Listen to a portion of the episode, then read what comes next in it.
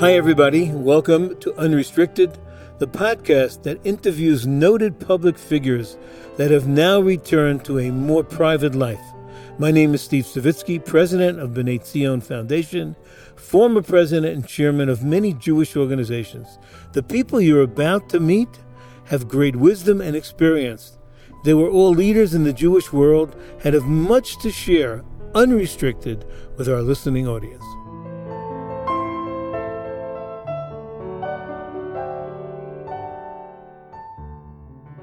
Hi, everybody. Welcome back to Unrestricted. And today we have the real pleasure and honor of having Jonathan Pollard as our guest. Uh, Jonathan, good day. How are you?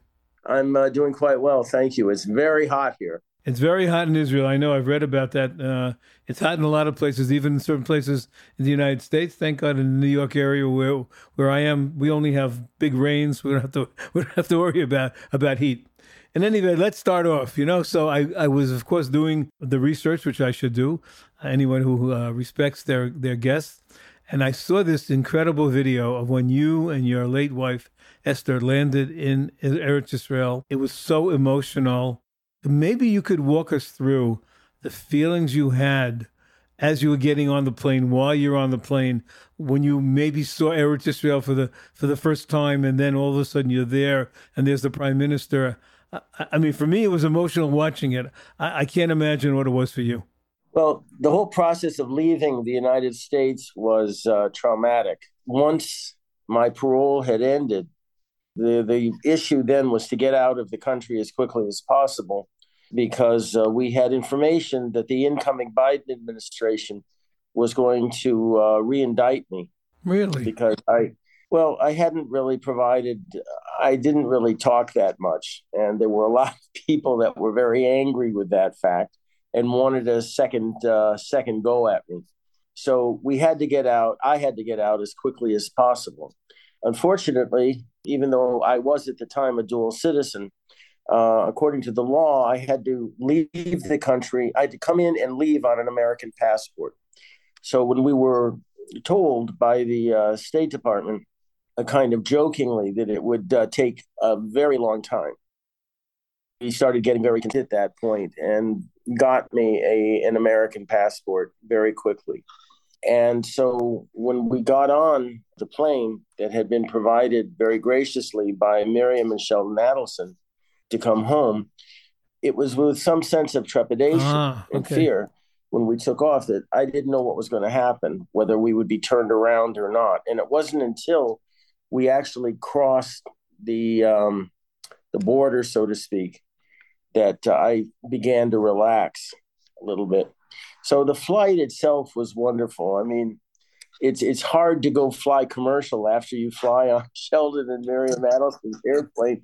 It was uh, it was quite a quite nice, and um, so when we got closer and closer to Israel, uh, Miriam told us to go sit in the cockpit so we could see Israel as we came close to it. And it was early in the morning. It was three, four o'clock in the morning. And just as we rounded the horizon, the entire coastline lit up. And it was quite emotional. And uh, Esther, Shalom, and I um, recited Psalms at that point, which we thought was the most appropriate thing to do. And um, when we finally landed, I noticed that the press was there and lots of lights. And I just, my heart sank because um, promises, promises had been made that uh, no publicity would accompany my arrival.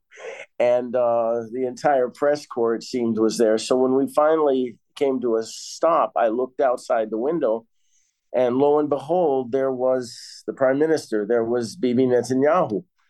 And um, I turned to Esther and I said, My God, it's the prime minister. What am I supposed to say? I'm, I'm not prepared for this. And she smiled and she just said, I'm retired now. It's your show.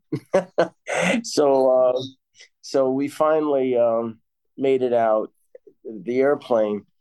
And as I was descending the stairs, I was overcome with um, a need to thank the country for their support, not so much the government, but the land and people of Israel for their support during our ordeal.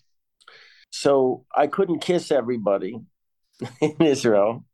So what I did was I decided to kiss the land, which is the same thing. So that's that's the background to what led up to that. There were a lot of uh, funny cartoons that were made um, the next day showing me kind of kneeling in front of uh, Bibi like he was uh, the king. And um, yeah, I mean, you have to have a pretty good sense of humor in this country, or a thick skin, or better yet, both. It's pretty rough place, and um, so I Esther kind of calmed me down, and she said, "This is Israel, you know. They just use any opportunity to make fun of anybody." So um, that's how we and we came home in the midst of COVID, and uh, we walked in. We had to go into bidud. We had to go into uh, to to isolation. So I walked into our our garden apartment, and um, we're locked down, and there are bars on the window, of course. So I turned to Esther and I said, "Well, gee, I'm right at home. This seems very familiar to me. Locked down with bars on the window." Amazing. Now I know I noticed that. I mean, I know he gave you a bracha. I was trying to listen to the video, but I couldn't exactly. I mean, I know you said Shehecheyanu, but what what bracha did he give you? It was basically a, a, greeting bracha that you know I should have that I should have long. We should have long life. I wasn't. I wasn't really sure. I wasn't wasn't all that clear. But anyway, it was quite. It was quite quite something. So of course, I guess everyone was waiting for this and to happen, and you more than anyone else after everything you've been through. And uh, you know, I guess everybody knows the story. I, I, has there been a lot of books written about this or not? Well, there have been several books written, none of which really had my involvement. So I can't say the definitive book has been written yet on the case. Wolf Blitzer, Wolf Blitzer wrote a book called Territory of Lies, and it certainly was. Uh, so I, I can't give an endorsement to that book. And there, there have been several others, but I didn't have any involvement with any any of them. Now, are you are you restricted from talking about that at all? And someday, 20, 50, 100 years from now, people know the real story or what? I doubt it. I really doubt it. People are certain people are very vindictive in the United States, and um, right now I'm more or less looking to the future rather than the past. Are you allowed to go back? I guess you are theoretically allowed to go back to the states, but you obviously would not want to because it might be too dangerous. Correct? Well, I wouldn't want to put my head in the noose. I'll put it that way. Okay. And um, so no, I'm never going back. And what about other places? Are you could you travel to Europe and other places? And have you done that at all? I mean, well, theoretically, I can pretty much travel anywhere except places like Australia that ban, uh, ironic, ban people who have a criminal record. Um, you know, given the history of who settled uh, Australia, I, have always found that rather humorous. So if I were to travel, I would have to first make sure that um, there wasn't any any problem in terms of entry because of my criminal background. So, any it sounds to me like yeah. you really don't have any interest in traveling any place. You're home. You're in Israel. That's where you want to stay. Is that right? Uh, f- for the present time, yeah. Okay. So, kind of going back, you know, I mean, obviously, you are a controversial person as far as what happened, the whole story, the fact that you pleaded guilty at the time and sent to prison. And I mean, I, I presume, I, and if you don't have to talk about it, you don't want to, but why did you decide to plead guilty and take a, a guilty plea at that time? When I was initially arrested, I kept my mouth shut. And my wife at the time, who was very sick, uh, was being denied uh, medical treatment uh, she was in prison as well. And from what I understood from the prison staff, who were very uncomfortable, uh, d- preventing her from um, getting appropriate medical care, she was in really bad shape. So I was given a plea agreement that uh, basically identified me as a bona fide Israeli agent working on a um, on an approved mission, on an approved operation. And um, I thought about that for a while, and I like at least it was a truthful indictment, and it said that um, I had no intent to harm the United States, and that um, I was working on behalf of an ally, a non a major non NATO ally, Israel. So I thought that was also all right, especially the intent part, which is critical in an indictment. And um, all of a sudden, the a team, a legal team, came back from uh, Israel with a box of documents with my fingerprints on them, and um, they said at that point, "Well, we really don't need your help at all. We don't need to have a plea agreement with you. We don't need anything. We have all the material we need to indict you, and to and to and to convict you, rather." so I, I said, okay, fine, do what you want to do, but uh, you think you got everything. and they didn't like that. So finally, um, the plea agreement was produced that I thought was a, was appropriate. And um, usually, with that kind of indictment, you're looking at about five years. So when I walked into the courtroom to take my plea, and my wife was in a wheelchair at the time. The plea was switched. Somebody from the State Department walked in and handed the judge an edited or amended uh, plea agreement.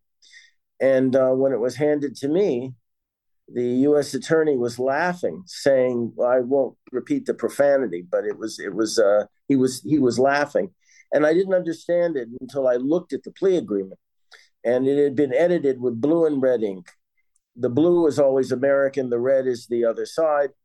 The blue ink had uh, initials AS, which stood for Avram Sofaer.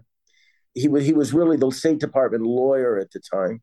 The Israeli who signed it, I couldn't make the initial out.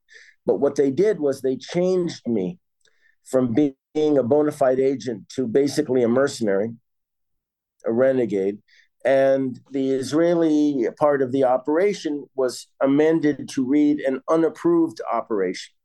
So I turned to my lawyer and I said, you know, I'm an orphan, and it's not true. Is the the agreement? This uh, plea agreement is a lie. So the um, U.S. attorney basically looked at me and said, uh, "Look at your wife. You want to be responsible for her death, because that's what's going to happen." if we if if we push this if i push this. So with that in mind i had no choice. I signed the uh, plea agreement the amended plea agreement and i forced my wife's signature. And the entire court room as well as the judge saw the fact that she had not signed it willingly so when i stood before the judge the judge asked me are you taking this plea agreement willingly. And I said, no. I said, the, the document is a lie. I'm basically perjuring myself by signing it. And they're threatening to kill my wife if I don't sign. And his only answer was, well, you have a pretty hard decision to make. okay. So um, I made a decision basically to save my wife at the time. So everything went downhill after then. Many years later, uh, Rehavam Ze'evi, uh, may his blood be avenged, he was a, a cabinet member at the time, got, got a hold of the cabinet uh, notes, the Israeli cabinet protocol, it's called, concerning how they should react to me shortly after my arrest. And it makes for t- terrible reading. I can understand why it was suppressed for so long. It was 15, 16 years later that we got the document. And in there, Peres came in and just announced to everybody in the cabinet, it was a national unity government at the time, that uh, in discussions with um, George Shultz, the then Secretary of State, he had agreed to hand back the documents.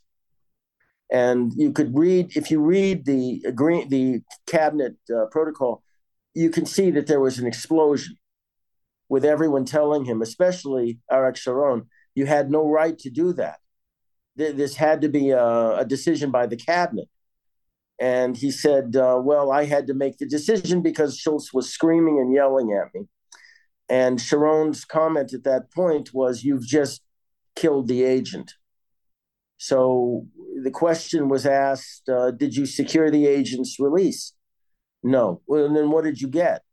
And he said, A promise by the Secretary of State that these that the documents would not be used as evidence against the agent. And everybody, you could tell from the note, everybody was laughing at his naivete. Many, many years later, my lawyers contacted George Shultz to find out what actually happened there. And Shultz said he couldn't, he wasn't the attorney general. He couldn't say what documents could be used and what wasn't.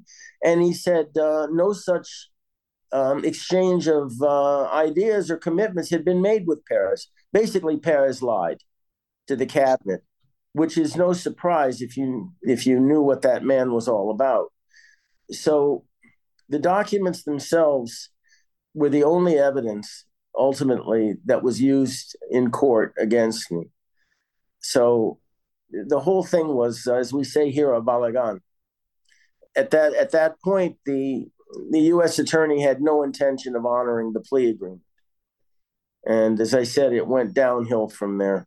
But the information that you actually gave Israel, I mean, now looking at it retrospectively, was it very important? Did it really did it help Israel in the military or intelligence, or looking at it now, saying, well, it probably wasn't all that important? Not, not. not I'm just saying, at the time you didn't really know, but looking back at it now, how important yeah, was I it? did know. Oh, you did know. Yeah, I did know. Um, you have to understand context. The context of the operation was an undeclared intelligence embargo that had been instituted by Caspar Weinberger and Admiral Bobby Ray Inman in the wake of our raid on the Iraqi nuclear reactor at Tuwaitha. And both Inman who later became the deputy director of CIA, and Weinberger swore blood revenge on Israel. And as I said, instituted a, a pretty drastic intelligence, a reduction of intelligence sharing with Israel. That was the context that my operation was approved by the cabinet.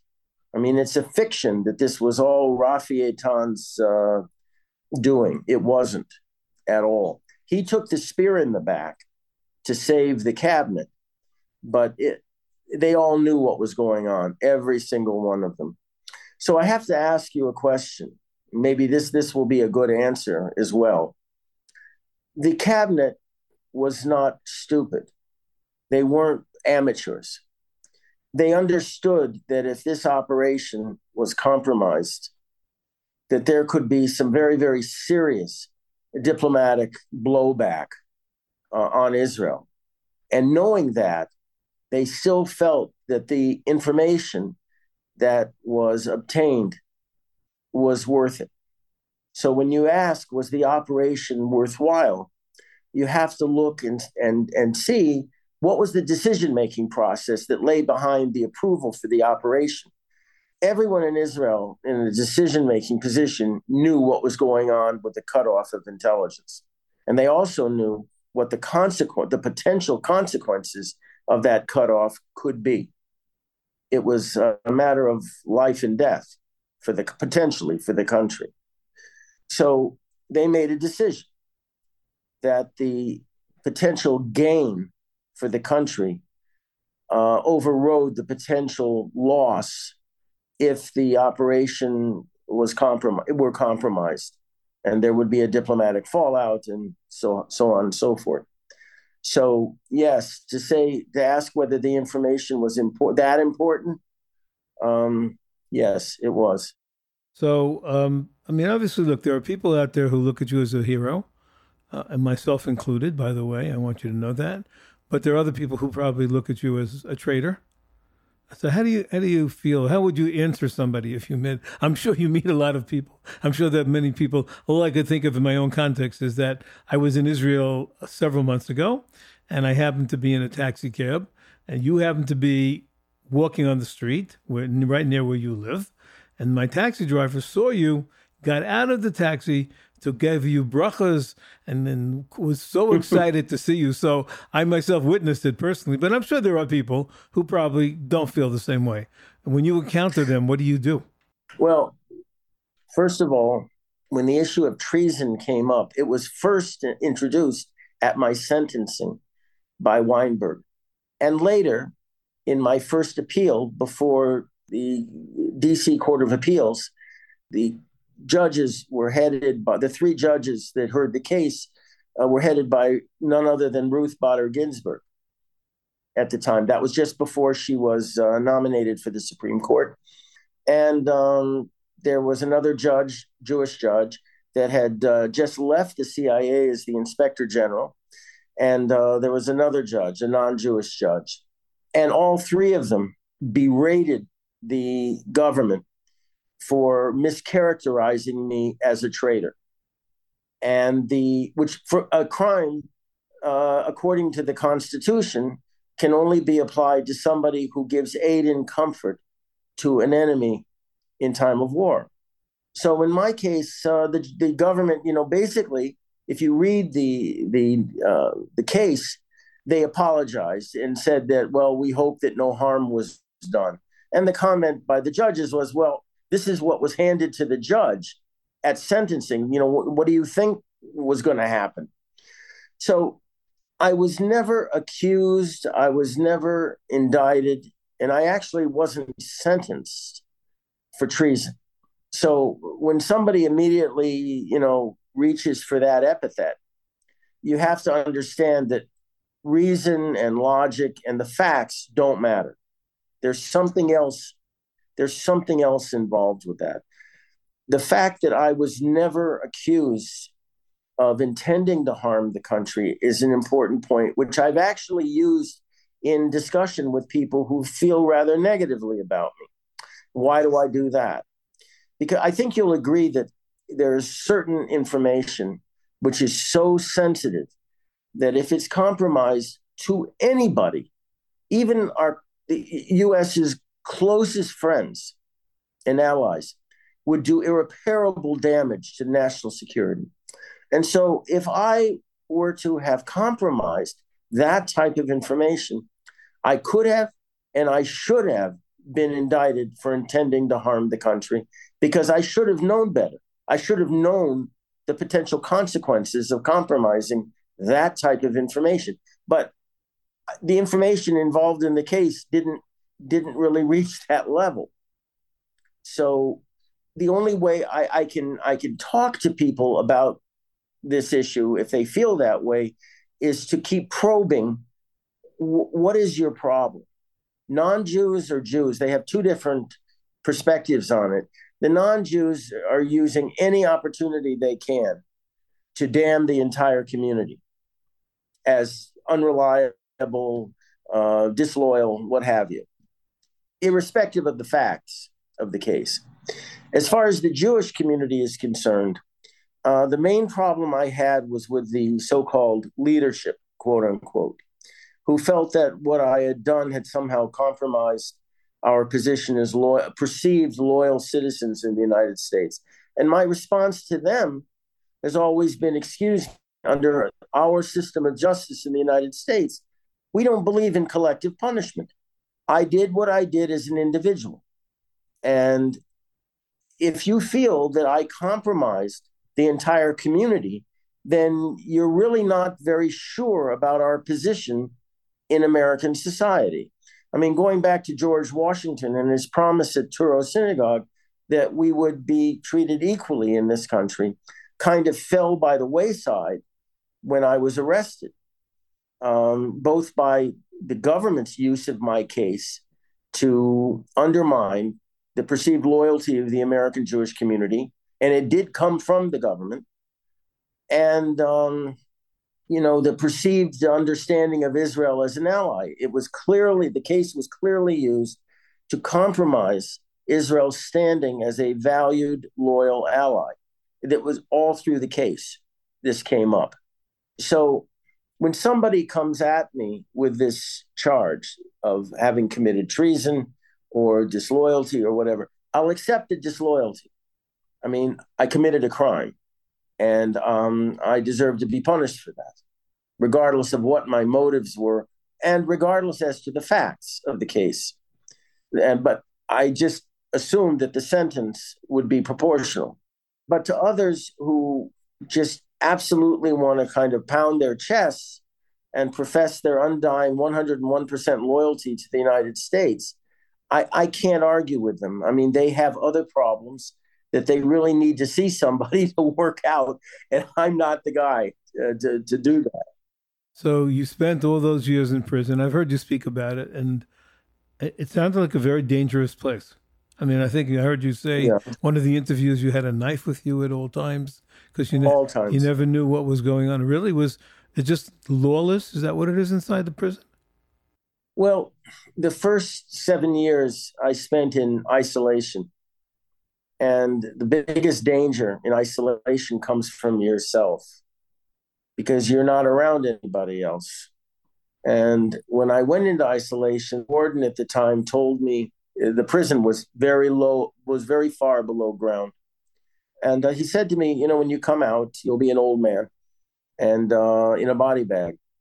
And I just looked at him and I said, um, I don't think so. God runs the world, not you. And he said, Well, we'll see about that. And seven years later, I came up into the sun and there he was. And I said, You see, I told you, God runs the world. So when I left that prison, I went to an open prison, and there is no prison that's safe, even you know on federal or state level, because you have all kinds of people in there, you have all kinds of administrations, you have all kinds of guards. So you never know from one minute to the next or one second to the next what can happen. I saw enough people pretty brutally killed and um, it's something that really was quite sobering. I basically, for 23 years that I was in this facility, I didn't get a full night's sleep. My roommate for that in, entire period of time, who was truly innocent, by the way, and everybody realized it, including the sentencing judge. And he and I um, spelled each other in terms of an hour on and an hour off because our door couldn't be locked which comes as a shock to a lot of people who think, you know, clanging iron doors and turning keys. No, we had a wooden door and it was never locked. So we had to stay up at night, armed with a knife, to make sure that if anybody came in the room, um, we would be able to handle that. Did anybody ever come in or not? Yeah. Okay. Okay. we don't have to go into that. Okay. I, I I'll just end it leave it at that. Yeah, there were there were some people stupid enough to come in the room. My roommate had been a former special forces um, soldier, and um, he could very definitely take care of himself. So we watched each other's back. Whatever happened to him? Did he ever get out? I, I don't know. Um, I'm hoping that if anybody hears this story, they'll try to help him. I, I I tried to get a lawyer for him. I don't know what happened with that. You know, I'm not allowed to be in communication with him, obviously. But he's a truly innocent man. And he was given a horrendous sentence for a crime he never committed. It was a bombing. He unfortunately was unfaithful to his wife. And um, her brother, who was an explosive ordnance expert, put a bomb together as best we could figure out, and it detonated. Unfortunately, this was um, at the time of the Unabomber, and uh, you know anybody associated with a bombing got got hammered. But everybody who's even minimally in, aware of his case real, realizes that he couldn't have done it, and um, so I, I can't say that there are a lot of innocent people in prison he was one of them. Okay. He was he was one of them. But there are an awful lot of people who have been overly punished. That much I can also say. And it's a real indictment of the American criminal justice system to see so many lives just absolutely destroyed out of vengeance or a, a need to look tough against crime. When a lot of these guys, they really did deserve a second chance. They made mistakes, stupid mistakes, but it wasn't out of malice. And as long as no one was hurt or killed, I think that a lot of those people should should be released. Not the way they were eventually released, you know, with the uh, Second Chance Act, where these drug guys were just were just dumped on the street for political reasons, because they're going to go straight back and do what they'd been doing before. There, there's no rehabilitation. There's no rehabilitation in prison. Yeah, no, I hear you. But so let's just kind of move on to another topic, which is meeting your wife Esther who obviously is uh, Tzaddikus, was a Tzaddikus, and Hashem should have an Aliyah. Uh, and you, how did she meet? I mean, you were in prison, so well, you didn't go out to the local movie together on a date. So, what happened? We had known each other for a very long time, and um, I'm one of those guys that couldn't pull the trigger. So, I should have married her about 20 years before, and just uh, lost the opportunity. So when I was arrested, um, she immediately called my parents. She was in Israel. She was uh, in the uh, Justice Ministry, the Civil Rights Division, and she said, "I'm coming. I'm coming back. I have to to to be with him. I have to see him to help him." And uh, they said, "Don't you dare even think about that. Um, they'll they'll somehow rope you into it." So it wasn't until and my first wife and I divorced, that uh, uh, Esther and I uh, officially got back together again. And um, shortly after, uh, I was sent to the, the open prison, uh, open compound prison. Uh, we made a decision that um, we should get married. And they didn't give me permission to get married the the people in Washington, they wanted me to talk, and I I wasn't going to do that. So when confronted with a brick wall, you can either you know bash your head about again uh, against it or go over it or around it, which is what we did. We had a, a rabbi, a friend of ours who's since passed, come in on a clergy visit uh, with a witness uh, and a small ketubah and a small little glass of wine and a glass to break. And um, the chuppah was the sky. And we went through a marriage ceremony. And um, the reaction from the prison was pretty dire. And um, when they found out about it, and they were going to give me diesel therapy. And diesel therapy meant that um, I wouldn't spend two consecutive nights in the same prison or jail they would send me all over the country to county jails, city jails, federal prisons, state prisons for one night, and then I'd be moved on. I'd never see anybody. I have no uh, telephone privileges, writing privileges, nothing. It's like internal exile. And um, I had a conversation with our warden at the time, who was very embarrassed by what happened, understandably. And I explained to him that he had given us permission to get married. He he had done the right thing, but that uh, it was his um, enemies in Washington to embarrass him also, who had denied me my right to get married, and um, he shouldn't take it out on me. So this conversation went back and forth, and uh, okay, he dropped uh, his threat to give me diesel therapy, and I I to this day I thank him for doing the um, the right thing by me. So we got married, and it was it was difficult because um, in the federal system you don't have what's called conjugal visits. You can't be with your wife. Um, there are some states uh, that do allow that, and it's a pretty healthy um, concession to the prisoners as long as they keep a clean record. And it's a great way, by the way, to keep peace in prison because, as you can imagine, there's an awful lot of sexual tension. And unfortunately, it's uh, manifested in a lot of really horrific, horrific ways on, on weaker prisoners. So the the fact of the matter is, those state prisons that actually have conjugal visits, generally are very, very quiet or very well run, and uh, there doesn't seem to be a lot of violence, or at least sexual violence, in those facilities. So we got married, and um, for all those years, I mean, we had visits in the visiting room. Uh, I wasn't allowed to touch her. I wasn't allowed to kiss her, but we developed a marriage in that prison, a very good marriage in that prison. We actually had to talk to each other, and um, it was wonder. I mean, I know this sounds strange, but when I got out, and the possibility of a physical relationship uh, was available.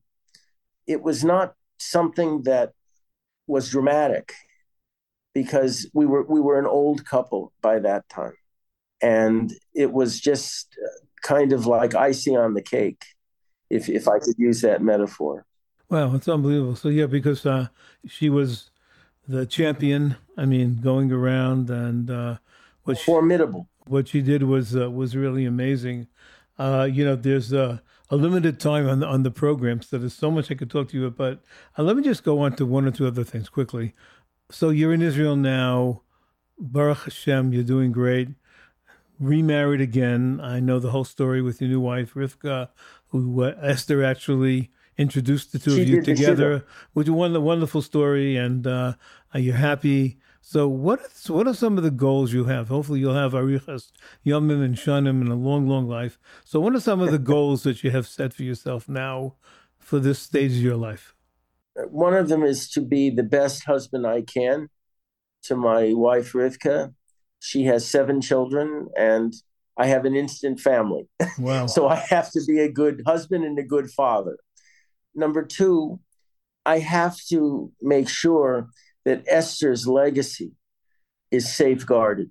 And to that end, I've helped start a gun, uh, a kindergarten in her name. She was a teacher originally in Tel Aviv. It's called Gan Esther. And um, I'm doing other acts of what we call a chesed shel emet for her to just maintain her, her legacy. Thirdly, I would like to leave a better legacy for myself. And to that end, I've got a number of startups that I'm uh, managing right now uh, in the area of uh, water desalination, brown water purification, synthetic uh, protein, uh, power generation, power storage. It's it's stuff that I um, what I call meat and potatoes technology that will significantly improve the um, both the security and the the life of people here in Israel and hopefully around the world. Wow, that's wonderful. I didn't realize that. That's really great. Well, listen, the last part of the program, I have this very quick thing called a lightning round. Ask you a few questions, just kind of tell me your thoughts as we as we go through. Maybe the first thing that comes to your mind. Oh boy, this is a tough one I to ask you, but who's the greatest person you ever met? Esther. Esther. I knew that would be the answer. And um, is there anyone you'd like to meet in the world that you haven't met right now? Believe it or not, I wouldn't mind meeting Elon Musk. Oh, okay. I hear you. And uh, who's the smartest person you ever met? Esther. There's no question. There's no question at all. okay. Okay. That's that. That's really, really, really good. And um, I know you're a very spiritual person. I know that. And um, so, tell me a little bit about what's your favorite Chag. Wow, that's like saying what's your favorite uh, mitzvah all the mitzvot supposedly are equal. Right. As far as the chagim are concerned, I know this is going to sound really crazy, but Tisha B'Av, it's not a chag. Well, it, w- it will be. Hopefully someday it will be a chag, so it is a chag. That's the whole point. That's the whole point. And that keeps my faith on the derech, so to speak, that we can finally all see the um, the Moshiach come, and that we have the Geula Shlema. So in that sense, while the the uh, Tisha B'av, a day in which I was born, by the way. Oh wow! Yeah. Wow. Uh, so while Tisha B'av, it may be strange to say it's it's a favorite occasion for me, religious occasion. What it portends is so tremendous that, in spite of the pain and and the sadness surrounding the day, there's a glimmer of hope. It's like what happened when Rav Akiva saw the foxes in the Beit HaMikdash. So that's why at the end of, of Tisha B'Av, I always feel expectant that the next day Moshiach could come. We could have our, our Geula Shlema. So I guess that's my answer for that. That's great, and it's a wonderful answer. Well, listen, thank you so much, Jonathan, for coming on the program and listening to you and your story, and um, everything should go well with you. And uh, look forward to meeting you the next time I come to Yerushalayim. I know exactly where you live, so I'm going to hang around the corner. okay, that sounds like a threat. No, no, no, no, no. no. I, God you'll forbid. Be, you'll be more than you'll be more than welcome. My uh, Rivka is an absolutely fantastic cook. Wonderful. So you're you're welcome. You got it. Be well. Take care. Nice, nice having you on the program. Thank you. Litrot.